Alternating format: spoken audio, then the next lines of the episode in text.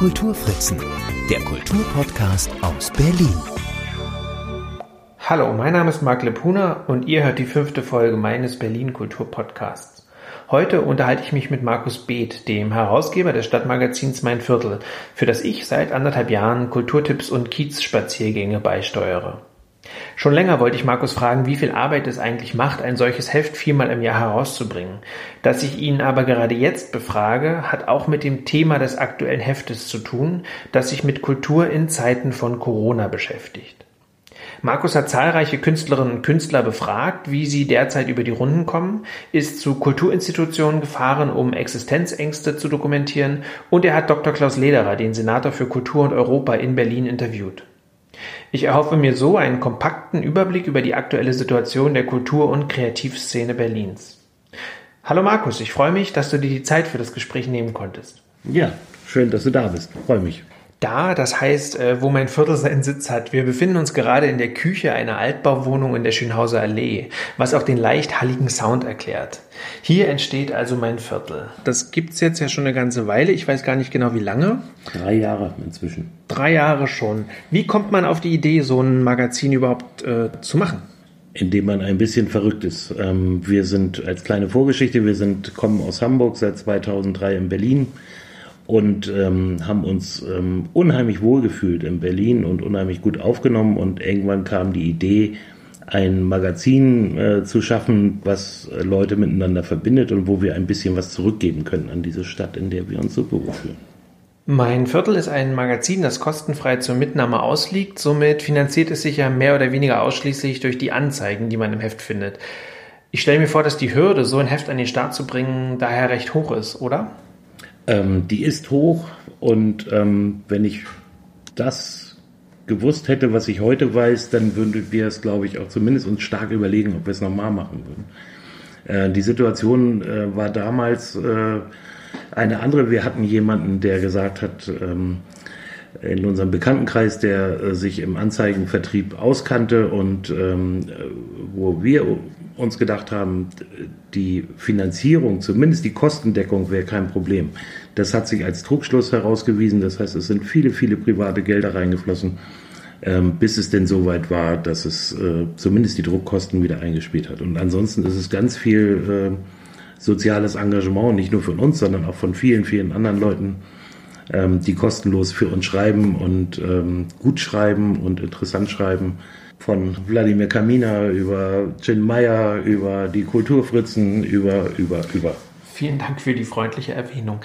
Ähm, was ist denn der grundsätzliche Anspruch, den ihr habt?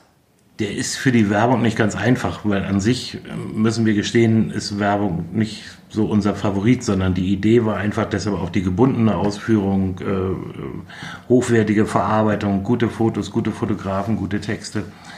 Die Idee war einfach, die Leute ähm, zu begeistern, die ähm, gerne lesen, die nicht alles auf dem Telefon machen wollen, die nicht alles im Internet machen wollen.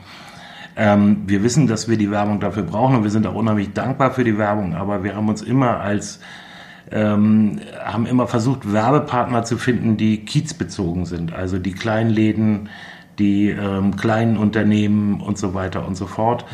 Wir waren eher immer uninteressant für große, äh, große Unternehmen auch mal gehabt, aber im Prinzip sind es immer die Läden, die auch ihre Kiezverbundenheit ähm, darstellen wollen. Und ihr habt ja als Prenzlauer Berger Magazin angefangen, wenn ich das richtig in Erinnerung habe. Und jetzt mittlerweile ist es ja ein stadtweites Magazin, oder?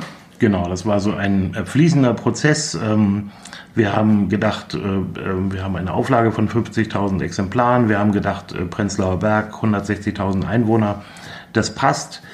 Ähm, dann ist man immer mehr an den Rand dran gerutscht vom Prenzlauer Berg. Dann war man in Friedrichshain, dann wurde es da gelesen, dann kriegten wir da viele Leserbriefe. Dann sind wir nach Weißensee weiter, Pankow, Altpankow. Ähm, und so hat sich das immer weitergetragen. Nach Mitte, nach Kreuzberg und inzwischen auch ähm, durch unsere Berichterstattung eben auch bis Charlottenburg, Wilmersdorf und so weiter und so fort. Wenn du Berichterstattung meinst, was, äh, was sind denn so Inhalte jetzt aus den letzten Ausgaben zum Beispiel? Also was wir, ähm, wir sind kein politisches Magazin, wir haben aber fast immer einen Politiker drin, der entweder ähm, durch ähm, seine, seine Sozialgedanken, durch seine ähm, ähm, Arbeit äh, in der Presse steht. Also zum Beispiel in der letzten Ausgabe war Kevin Kühnert äh, drin als Politiker, einfach durch seine Thesen und was bedeutet das für, was sind seine Ideen ähm, für eine Stadt wie Berlin oder für das Zusammenleben. Ähm, soziale Komponenten interessieren uns immer. Ähm, wir haben ähm, immer auch Kunst und Kultur äh, ausgiebig drin. Wir haben die Kulturtipps immer drin mit mindestens sechs Seiten. Ähm, und ansonsten alles aus der Stadt, was die Leute irgendwie bewegt und was wir für, für nennenswert äh, halten. Wir brauchen immer, wollen immer eine, eine Mischung erreichen zwischen äh, Kunst und Kultur, Leben in der Stadt, soziale Kultur und auch viel, viel Kiezkultur. Das ist uns wichtig. Mhm. Also eben so ein richtiges Stadtmagazin. Genau. Ne? Wie kann ich mir so einen Prozess des Magazinmachens vorstellen? Also von der ersten Planung bis zu dem Zeitpunkt, wo das Heft dann überall ausliegt. Du meinst jetzt pro Ausgabe? Mhm. Ähm, wir erscheinen ja äh, quartalsweise, das heißt ähm, viermal im Jahr. Ähm, Im Prinzip, jetzt zum Beispiel sind wir vor der Juni-Ausgabe, ähm, die äh, voll steht natürlich. Und wir fangen jetzt schon an mit der Ideenfindung für die Ausgabe September. Ähm, wir können nicht tagesaktuell sein. Das ähm, hat uns zum Beispiel jetzt in Corona-Zeiten sehr erwischt, weil die Ausgabe, die am 1. März verteilt wurde, am 20. in Druck gegangen ist und wir für uns haben zumindest Corona nicht als das kommen sehen, äh, was es dann geworden ist. Ähm, und insofern die Ideen für das nächste Heft, ähm, das hat sich sehr verändert. Früher, als uns weniger Leute kannten, hatten wir mussten wir sehr viel Redaktionsarbeit leisten, um interessante Themen zu finden. Inzwischen haben wir Redaktionsvorschläge überall aus der Stadt ähm, und wir haben viele Leute, die auch sagen, das ist was Gutes, mach doch mal darüber was. Also wir können inzwischen aus einem, wir, die, wir haben die Redaktion im Prinzip zu unseren Lesern ausgelagert, zum großen Punkt. Und äh, gut, und dann heißt es, ihr habt inhaltlich alles soweit zusammengesammelt. Die Anzeigenkunden sind hoffentlich alle da und haben äh, ihre Rechnungen bezahlt. genau, das ist. Also wir haben, wir haben ganz tolle Kunden in Corona-Zeiten. Ist es natürlich schwierig. Wir wissen um die Situation. Wir wissen, dass die Leute ähm, äh, kein Geld haben, geschlossen hatten, große Existenzsorgen hatten. Ähm, wir haben natürlich Probleme dadurch, Leute, die ihre Rechnung nicht zahlen konnten und wir verstehen auch, warum sie das nicht konnten. Ähm, wir versuchen da auch jeglichen Druck zu vermeiden und machen keine Mahnung und so etwas alles. Wir haben aber normalerweise äh, ähm, inzwischen Kunden, die über ein ganzes Jahr schalten, kleine, viele kleine. Ähm, nur wir müssen jetzt nicht auf die Einhaltung von Verträgen pochen. Das ist die falsche Zeit dafür, sondern im Gegenteil, wir versuchen im Moment ganz viel solidarisch, umsonst, kostenlos für Kultur, für Kiezkultur, für kleine Läden zu machen, um denen auch den Wiedereinstieg ähm, zu ermöglichen und zu, zu beschleunigen. Und ähm, wir sind einfach der Meinung, egal welchen Kiez ich mir wo auch immer aussuche, ob in Wilmersdorf oder Charlottenburg oder im Prenzlauer Berg oder Friedrichshain, dass diese kleinen Läden, diese kleinen Cafés, Kneipen, Bars, Clubs ähm, halt so unsere, unsere Bezirke so, so ähm, positiv gestalten. Ne? Unheimlich oft unheimlich mhm. engagierte Unternehmer, die auch ganz viel machen in ihrem Kiez und die brauchen einfach Hilfe. Mhm. Wie komme ich jetzt an so ein Heft? Also jetzt ist es sozusagen im Druck gewesen, jetzt wird das irgendwo hingeliefert und dann wird liegt's wo? Wo liegt's denn? Ähm, wir haben inzwischen über 1300 Stellen in Berlin. Das sind äh, ganz oft die ähm, Biodiscounter, das heißt wie, wie Dance, wie Bio Company, aber auch Rewe und Edeka. Und eben, was wir ganz viel haben, ist äh, in Cafés, in kleinen Läden, in äh, Arztpraxen als Leseexemplare und so weiter und so fort. Und ansonsten auf unserer Homepage auf den Abo-Button drücken und sich das einfach bequem nach Hause schicken lassen. Was wir inzwischen sogar schon nach äh, Warschau, nach München, ja, man kann fast sagen, fast europaweit machen. Dann warten wir auf den ersten australischen Abonnenten, dann reden wir über weltweite und über Marktbeherrschung. Und über Portokosten. ah ja. Na gut, dass es auch immer das Digitale gibt. Also da sind wir schon bei dem Thema. Also digital äh, habt ihr ja auch ein Angebot. Ähm, das stellt die aktuelle Ausgabe ja zur Verfügung. Was bietet die Webseite sonst noch? Ich muss dazu gestehen, dass wir halt aus dem Printbereich kommen und Print geliebt haben und unsere, unser Webauftritt oder unser Social Media Auftritt eher sehr stiefmütterlich behandelt wurde. Wir haben also Prioritäten wirklich auf Print gesetzt. was uns natürlich in Zeiten ähm, wie diesen etwas auf die Füße fällt, weil viel nur noch digital äh, abgewickelt wird. Wir bauen das weiter aus, also es gibt einmal das gesamte Heft immer zum Nachlesen oder auch in der in der ähm, na, in der Historie alle, die wir jemals herausgebracht haben. Wir haben früher nur die Leitartikel äh, online nochmal veröffentlicht. Inzwischen ähm, sind wir so weit, dass wir fast jeden Artikel im Heft auch online darstellen. Mhm. Und was unterscheidet euer Magazin jetzt von anderen Anzeigenblättern?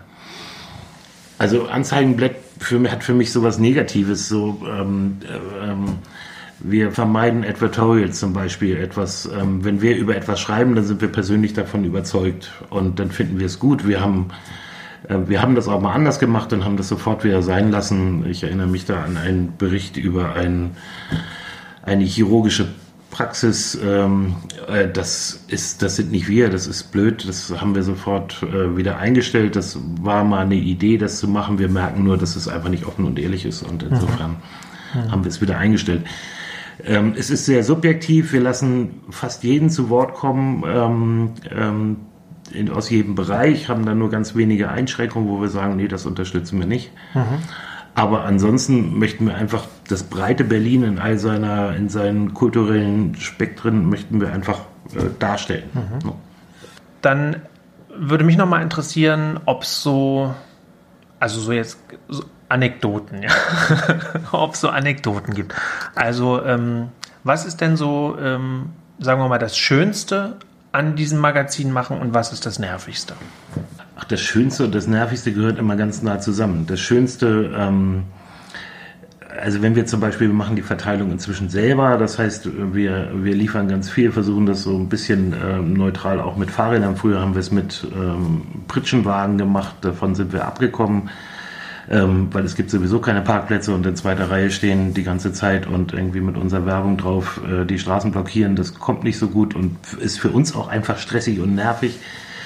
Ähm, witzig ist die Resonanz inzwischen. Also wenn wir eine Verteilung starten, dann kann man fast ähm, an sich muss man, wenn man die ersten, den ersten Stadtteil durch hat, sich irgendwo hinsetzen, Kaffee trinken, weil dann immer gleich das Telefon klingelt. Also dann gibt es ähm, schon die ersten Kritikpunkte oder positiven Punkte. Ähm, ich habe es gelesen, das freut uns auf der einen Seite natürlich, dass es so schnell geht und Leute animiert, ähm, sofort zu reagieren. Ähm, ist natürlich auch teilweise, denkt man sich, ach Mensch, hätte man besser machen können, haben wir nicht aufgepasst, ist irgendwas falsch. Ich denke da so an die Anfang äh, der Prenzlauer Berg, äh, also im Prenzlauer Berg oder in Prenzlauer Berg. Ähm, welche Sache richtig ist, da gehen die Meinungen ja auseinander. Wir haben uns dann irgendwann auf die grammatikalisch richtige geeinigt, dass wir das jetzt ähm, durchziehen, weil einfach jeder oder verschiedene Leute verschiedene Ansichten hatten, wie sie das jetzt in ihren Berichten schreiben. Und wir haben das jetzt im Lektorat so entschieden, dass wir das so machen, grammatikalisch richtig. Das ist auf jeden Fall immer ein Highlight, was natürlich auf der einen Seite auch wehtun kann, wenn es Kritik ist, was natürlich einen aber auch immer freut, weil einfach so schnell eine Reaktion kommt. Und das ist ja im Printbereich eher, eher selten, dass sich Leute hinsetzen, Mühe geben, Leserbriefe allgemein. Ähm, freue ich mich immer, wenn äh, viele Leserbriefe im Briefkasten sind nach einer Ausgabe, ob sie nun positiv oder negativ sind. Aber es sind Reaktionen und jemand nimmt sich Zeit und setzt sich hin, schreibt etwas, ob in Computer oder handgeschrieben, teilweise noch mit Schreibmaschine ähm, das finde ich am schönsten. Siehst du, und das glaube ich ist tatsächlich etwas, was, ähm, was man so im digitalen Bereich nicht hat. Man hat zwar viele diese Meinungsmacher, die in sozialen Netzwerken dann irgendwie alles Mögliche kommentieren, aber tatsächlich jetzt so bestimmte Beiträge, also gerade so, wenn man so sich so Blogs anguckt oder so, da tun die Leute sich dann mit Kommentaren dann tatsächlich doch schwer. Deshalb finde ich das schon nochmal erstaunlich und interessant, dass im Grunde diese archaischen Methoden der Kontaktaufnahme, ja, mhm. also dass die Leute dann anrufen oder dass sie dann wirklich äh, Post schreiben, mhm. ähm, das finde ich ist, glaube ich, tatsächlich nochmal was Besonderes, was man im, jetzt in der neuen, schönen neuen digitalen Welt gar nicht so hat. Ja, man muss sich mehr Gedanken machen. Ne? Du setzt dich hin, du hast deine Gedanken, deine Wut, dein Positives oder was auch immer im Kopf. Ähm, und du musst es dann zu Papier bringen. Das ist ja schon mal ein Prozess, den du leisten musst. Ne? Während du bei einem Daumen hoch, Daumen runter, wie auch immer, liken, disliken, ähm, das ist ein Knopfdruck und die Sache ist weg und aus dem Kopf. Genau, aber eben sich die Mühe zu machen und dann noch drei Sätze zu schreiben oder die auch noch irgendwie Sinn mhm. machen, äh, das ist dann schon verhältnismäßig selten, wie mhm. ich finde. Ne? Ähm, Kommen wir jetzt zur aktuellen Ausgabe, die gerade im Druck ist und demnächst bei euch eintrudelt und kurz darauf dann überall ausliegt. Ein Schwerpunktthema ist die Corona-Krise und wie sie die kleinen Unternehmen und gerade auch die Kunst- und Kulturszene trifft.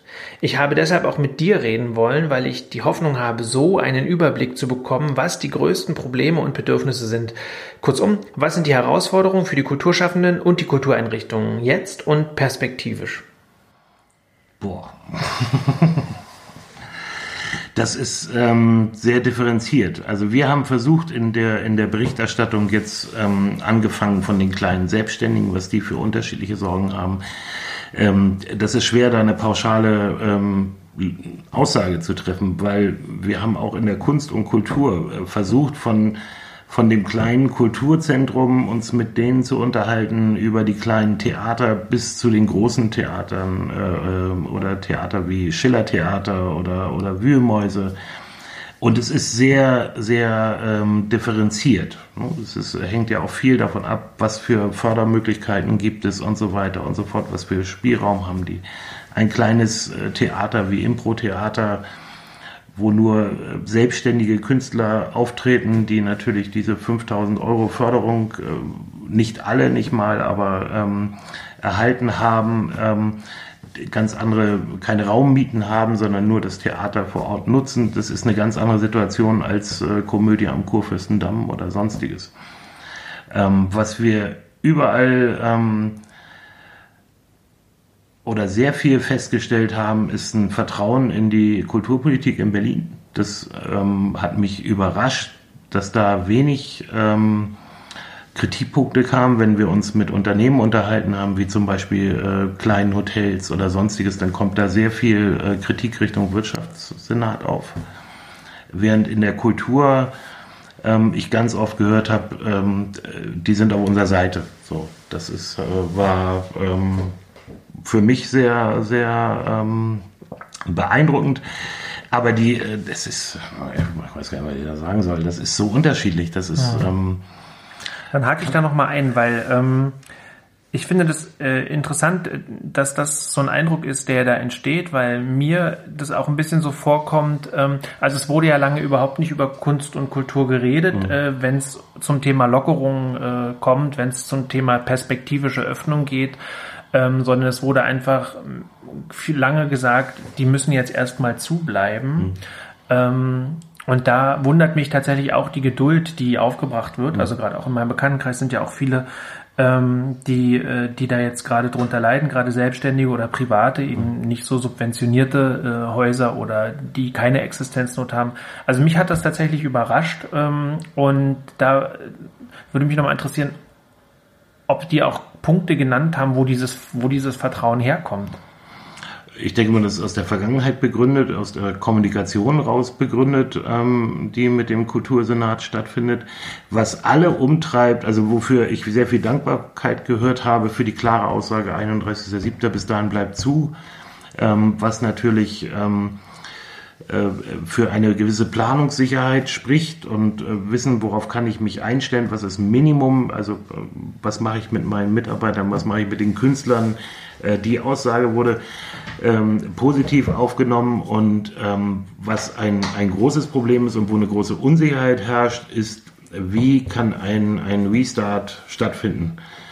Stichwort Abstandsregeln oder sonstiges. Und das haben wir fast mit jedem Haus durchgesprochen. Jetzt mal nehmen wir ein kleines Kulturzentrum, Theater wie, was weiß ich, Brotfabrik mit 80 Plätzen. Die haben das versucht einzuzeichnen, bleiben zwölf Plätze übrig. Ein großes Haus wie ähm, Schillertheater, 1050 Plätze, die fallen halt runter auf 250, 300. Und dann ist eben die Frage, ähm, wie, wie kann ich die, die Auflagen umsetzen? Wie ähm, jede zweite Reihe versetzt ist und so weiter und so fort. Aber was mache ich, wenn einer in der Mitte der Reihe sitzt und in der Vorstellung aufs Klo ist? Das waren so Fragen, wo einfach die Leute hilflos sind und nicht wissen, was, was soll ich damit machen. Oder ähm, jetzt zum Beispiel Chamäleon-Theater, die davon leben, vierer Tische mit Gastronomie, einen sehr lebendigen Kontaktaustausch mit den Darstellern. Ähm, wie soll sowas umgesetzt werden? Darf jetzt eine Hausgemeinschaft, eine Wohngemeinschaft zusammen an einem Tisch sitzen? Darf ich auch fremde Leute an einen Tisch sitzen? Davon hängt ja viel ab. Ähm, wie ich mein, mein Theater oder meine Kulturstätte auslasten kann. Und es gibt eben auch, wir haben sehr auf die Verzweiflung gehört, ähm, mich kostet das ähm, die Vorstellung, wenn diese Regelungen so kommen, mich kostet die Vorstellung mehr, als ich an, an ja. Tickets akquirieren ja. kann. Und diese, diese Angst, diese Sorge, dass das eben noch ganz lange dauert, die ist sehr oft getragen worden. Ja. Ja, und äh, zumal ja viele private äh, Institutionen ja auch gerade von der Gastronomie noch leben und ja da auch einfach viel Unsicherheit noch herrscht, ob die dann quasi mit öffnen mhm. darf und, mhm. äh, und so. Also es ist schon sehr, sehr spannend und dann hoffen wir mal, dass der 31.07. tatsächlich auch jetzt äh, dann so ein Ende markiert, aber wahrscheinlich ist es ja nur so ein Zwischenpunkt und dann müssen wir einfach eh wieder neu schauen. Ne? Das ist ja so das ist ja so ein bisschen so das Also die Theater, mit denen wir uns unterhalten, rechnen eher mit, mit Ende August. So, ne? also, mhm. Es muss die Entscheidung gefällt werden und dann braucht es ja auch etwas, bis etwas wieder hochfahren kann. Ne? Das ist ja auch, ähm, dann muss ja die Planung, die sicherlich in den Schubladen liegt für Szenario sowieso, aber bis die wieder hochfährt, also wenn ich mich mit den Wühlmäusen unterhalte, dann reden wir eher über Mitte, Ende August ja. zum Beispiel. Naja, das ist dann auch, eigentlich wäre es reguläre Ende der Sommerpause und dann mhm. fängt man eben nochmal noch mal wieder an. Ne? Ja. Genau. Also was ja auch noch ein großer Punkt ist, ist äh, Tourismus. Ne? Also es gibt ja Häuser, die sehr viel von Touristen leben. Es gibt Häuser, ähm, die sehr viel von, ähm, von äh, Berlinern leben. Ähm, und das ist ja sehr unterschiedlich. Also das höre ich sowohl bei Läden, die halt so, was weiß ich, wenn ich an Helmholtzplatz Tausche denke, Tausche Tasche, die merken halt, dass die Touristen nicht da sind, mhm. weil das so ein Souvenir ist. Oder auch ähm, Schillertheater hat recht wenige von außerhalb, viele Berliner. Da ist jetzt die Komödie drin, ne? Genau. Im Schillertheater. Genau. Und ähm, aber ähm, Chameleon hat, glaube ich, eine sehr hohe Zahl von externen Reisenden, die hier das als, als Highlight ihres Berlin-Besuchs ähm, buchen. Und dann ist ja auch die Frage, ist es da? Und die nächste Frage ist ja auch, die äh, Theater haben ja auch unterschiedliche Strukturen an Besuchern. Ähm, wenn ich jetzt an Renaissance-Theater denke, was eher eine ältere Struktur in der Besucherzahl hat, die dann ja mehr oder weniger immer für die ähm, ähm, in der Risikogruppe sind, trauen die sich dann ins Theater? Ja. Und gibt es überhaupt noch eine Atmosphäre, wenn irgendwie nur ein Viertel der Plätze belegt sind? Und äh, wie ist das für die Künstler, die auf der Bühne stehen und äh, in lauter Gesichter mit Masken gucken, wo man kein, kein Lachen, kein wie auch immer, ähm, das ist glaube ich, für einen Künstler auch eine ganz schwere Situation. Naja, es gibt ja Leute wie Helge Schneider, die sich ja auch jetzt entschieden haben, nicht vor Masken aufzutreten ja. und schon ihr eigenes Karriereende, zumindest Live-Karriereende, prophezeit haben. Das mhm. war ja jetzt vor kurzem auch in der Presse. Für die aktuelle Ausgabe hast du Klaus Lederer interviewen können, den Senator für Kultur und Europa in Berlin. Was waren die interessantesten Punkte in dem Gespräch? Das Interessanteste. Also wir hatten ja vorher diese Runde gemacht durch die ähm, ein oder viele Kulturzentren, äh, ob jetzt Theater oder was auch immer in Berlin und sind mit diesen Fragen praktisch auch zu ihm gegangen, um so ein paar Antworten zu finden. Und ähm, das war ein Gespräch, was für eine halbe Stunde geplant war, was dann aber doch länger als eine Stunde gedauert hat. Und naja, wir haben gemerkt, dass da eine ganz, ganz große Bereitschaft ist, die Kultur zu unterstützen und ein, dass es ein, ein Herzenswunsch ist. Ähm, so ist der Eindruck. Wir haben aber auch gelernt, dass einfach die Mittel stark begrenzt sind. Wir reden über Solidarpaket 4, 30 Millionen. Ähm, durchschnittliche Summe, die ausgezahlt werden soll, 25.000 Euro.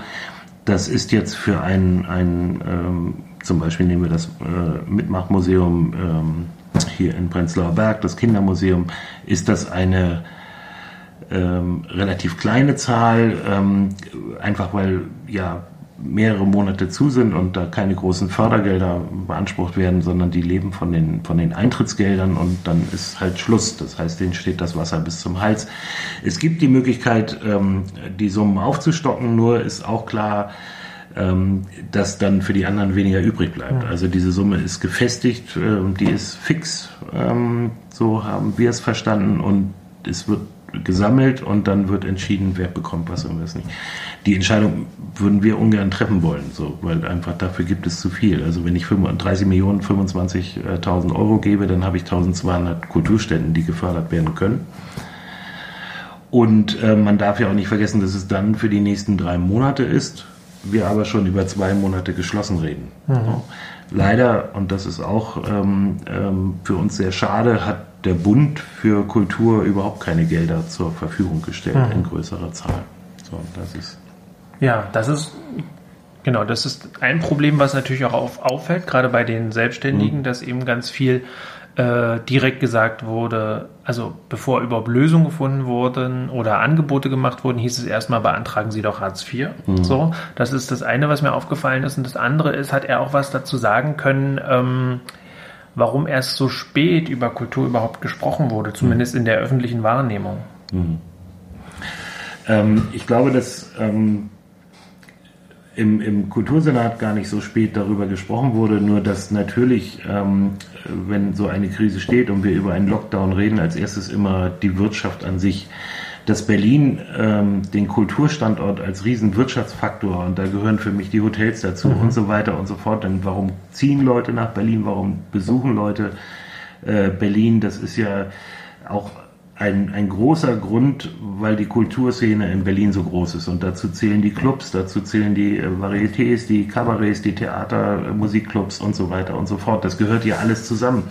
Und eben auch diese Kiezkultur, ähm, äh, dass ich äh, eine Straße lang schlendere und äh, lauter kleine Schaufenster habe und Sachen, hier finde ich Sachen, die ich ähm, äh, im Internet schwer finde und Inhaber oder Inhaberinnen betrieben und so weiter. Das gehört ja alles zu dieser Kultur dazu und macht den Charme von Berlin aus. Ne? Auch, dass die Kieze so unterschiedlich sind, ob ich jetzt äh, in Friedrichshain bin oder in Prenzlauer Berg oder in Kreuzberg oder in Charlottenburg, das sind, ist ganz unterschiedlich man kann ja Wochen in Berlin verbringen.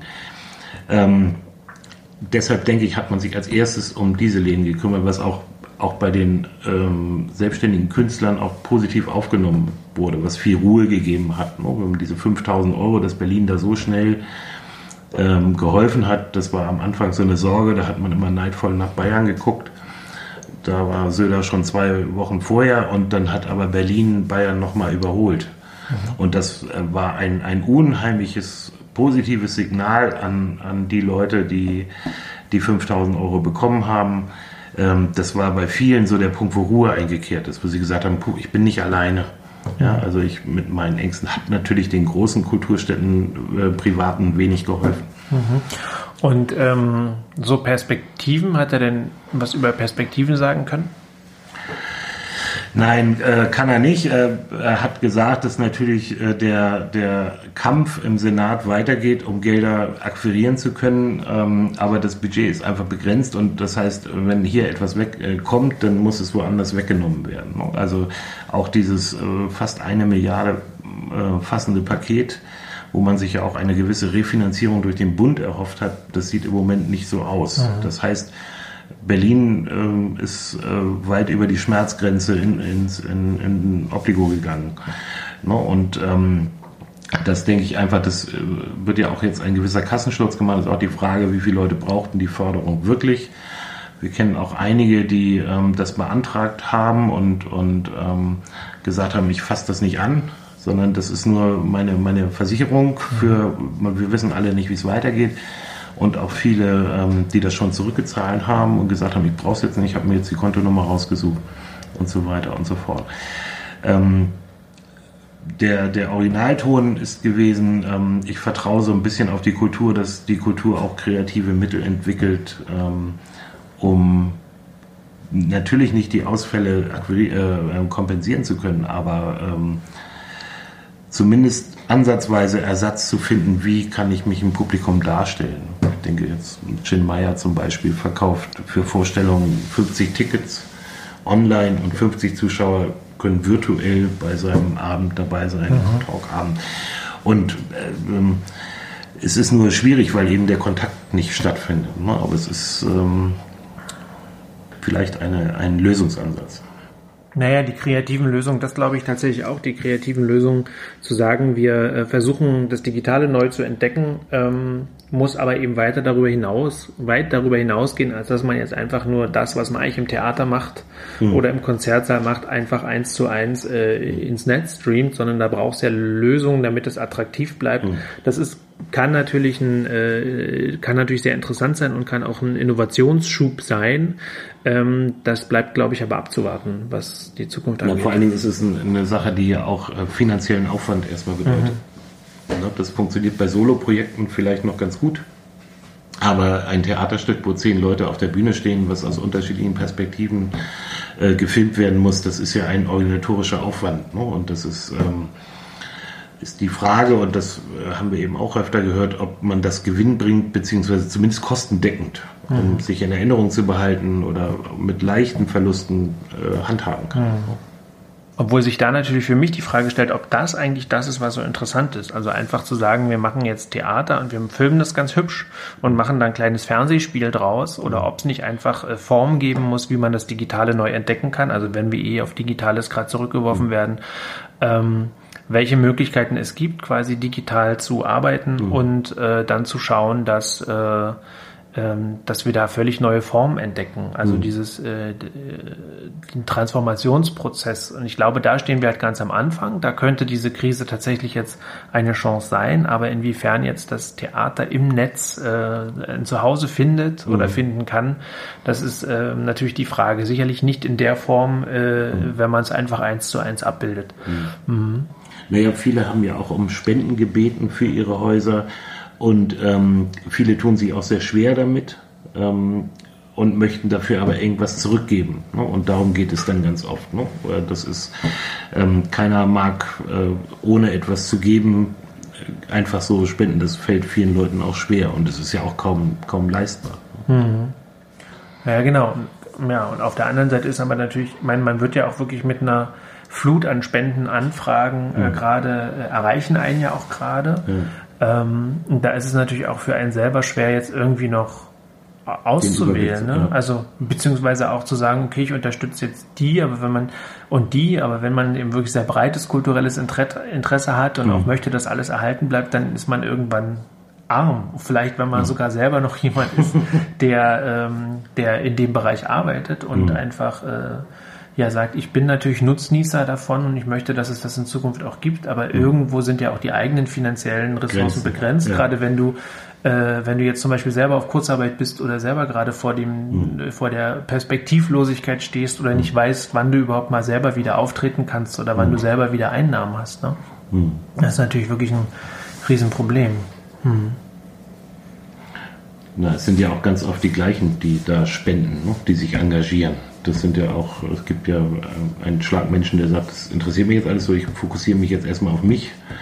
Und dann gibt es eben die Leute, die dauernd nach links und rechts gucken und dauernd unterstützen wollen. Mhm. Und das sind dann ja auch oft immer dieselben. Das, mhm. ist, ähm, ähm, das ist sicherlich ein Problem, dass die sich nicht selber so verausgaben finanziell, dass sie selber nachher diejenigen sind, die auch spenden. Genau, genau, genau. Kommen wir nochmal zurück zu meinem Viertel.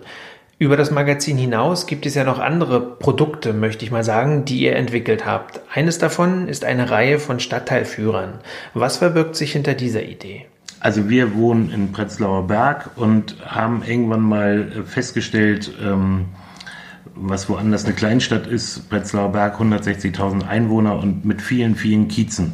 Wir wohnen zum Beispiel Helmholtz-Kiez, da kennen wir uns aus, da kennen wir viele, viele Leute. Und irgendwann haben wir gemerkt, wir wissen gar nicht, was im Bötzow-Kiez, was im Winzviertel, was im, äh, rund um die Kastanienallee, Gleimviertel. Es gibt so viele Bezirke und jede sind so eigene Stadtteile. Und wir fanden es total schade, dass man so wenig äh, über die anderen äh, Bezirke oder Kieze weiß. Und daraus ist die Idee entstanden, einen Kiezführer zu machen, der die Läden und die äh, aber auch Kultureinrichtungen wie Bibliotheken und so weiter ähm, vorstellt.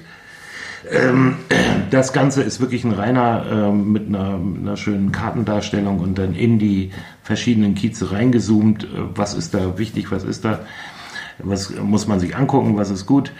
Ähm, das muss man aber dazu ehrlicherweise sagen, das ist äh, finanziert durch die Leute, die da drin sind. Wobei, und das war die Idee ähm, dahinter, die, der finanzielle Anteil für die Läden äh, wahnsinnig gering ist, sondern äh, es ist eher eine Druckkostenbeteiligung in dem Sinne. Also wir liegen da unter anderen äh, Mitbewerbern, äh, liegen wir gerade mal bei 25 Prozent dem, was wir nehmen und was andere nehmen was aber auch die Idee eben äh, ähm, pusht, weil ähm, dadurch sind da über 200 Sachen in Bezirken drin. Während in anderen äh, Stadtteilführern, da ist dann Prenzlauer Berg mit, ich weiß nicht, 30 oder äh, 60 Sachen. Und wir wollten ja eine breite Palette darstellen. Das heißt, jedem sollte es möglich sein, da mitzumachen. Und die, ähm, wir haben mal angefangen mit 64 Seiten, dann der nächste war 80 Seiten. Äh, Im letzten Stadtteilführer waren wir über 100 Seiten. Jetzt müssen wir irgendwann aufpassen, weil sonst drucken wir das Branchenverzeichnis äh, neu. Das will keiner mehr mitnehmen. Das ist dann nicht mehr unheimlich. Aber auch da war das Konzept von der Wertigkeit so sein einheitliches Design, dass die Leute das mit auf die Couch nehmen, dass wir es nach oben schaffen, ähm, dass die Leute es bewusst mitnehmen und sagen, ich renne jetzt nicht morgen los, sondern ich will einfach mal gucken, was ist los in dem und dem Kiez. Ne? Mhm. Also von Kultureinrichtungen über sonst auch alles. Okay, welche Bezirke gibt es da schon? Es gibt im Moment Pankow, es gibt Prenzlauer Berg und Friedrichshain. Okay, und sind weitere Editionen geplant? In der, in der Theorie ja, ähm, aber wir machen das ja hier zu zweit. Also ich und meine Frau machen das zu zweit und wir sind einfach, äh, der Tag hat nur 24 Stunden, wir haben drei Kinder, wir, ähm, wir müssen aufpassen, dass wir uns nicht verzetteln. Wir haben unheimlich viele Ideen und äh, man muss aufpassen, dass die Vernunft auch irgendwann mal siegt, weil sonst, ähm, man kann nicht alles gleichzeitig mhm. machen, sonst wird es halt nicht mehr gut. Mhm. Zum Abschluss eine Frage, die ich tatsächlich sehr gerne stelle. Wo siehst du mein Viertel in zehn Jahren? Also erstmal hoffe ich, wir sind noch da und überleben Corona so. Ähm, äh, ähm, wo sehe ich uns in zehn Jahren? Ich hoffe inzwischen in einem Büro und nicht mehr vom heimischen Schreibtisch aus. Das hoffe ich ganz stark. Und ich hoffe, dass wir die Leute, die im Moment alle ehrenamtlich für uns arbeiten, dass wir die ähm, in zehn Jahren gut bezahlen können und die sich freuen. Das mhm. ist so meine Hoffnung für die nächsten zehn Jahre. Das wäre mir wichtig. Gutes Schlusswort. Markus, vielen Dank für das Gespräch. Ja, vielen Dank, dass du da warst. Ja, freut mich. Dankeschön.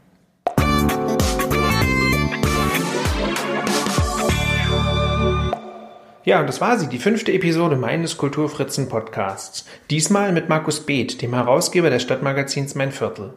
Online findet ihr es unter www.meinviertel.berlin. Und in Kürze liegt die aktuelle Ausgabe mit dem Klaus Lederer Interview und dem Bericht zur aktuellen Lage der Kultur- und Kreativszene der Hauptstadt zum Mitnehmen in vielen Berliner Geschäften, Cafés und Restaurants aus.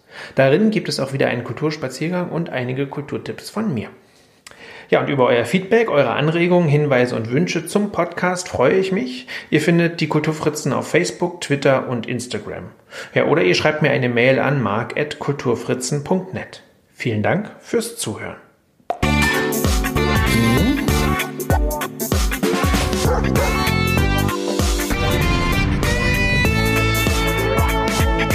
Die Kulturfritzen, der Kulturpodcast aus Berlin.